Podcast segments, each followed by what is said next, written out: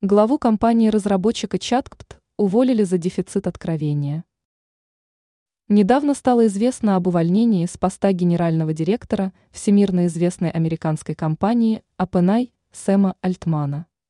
Это та самая компания, которая разработала и внедрила нейросеть Чаткпт. В отставку топ-менеджера отправил совет директоров OpenAI. Причина – дефицит откровения к правлению, обнаруженные у Альтмана.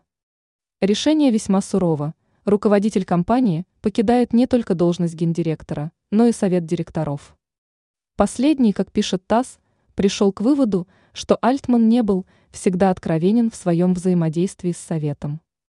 Подобный изъян в деятельности гендиректора правление посчитало фактором, который не позволяет Альтману надлежащим образом исполнять свои обязанности.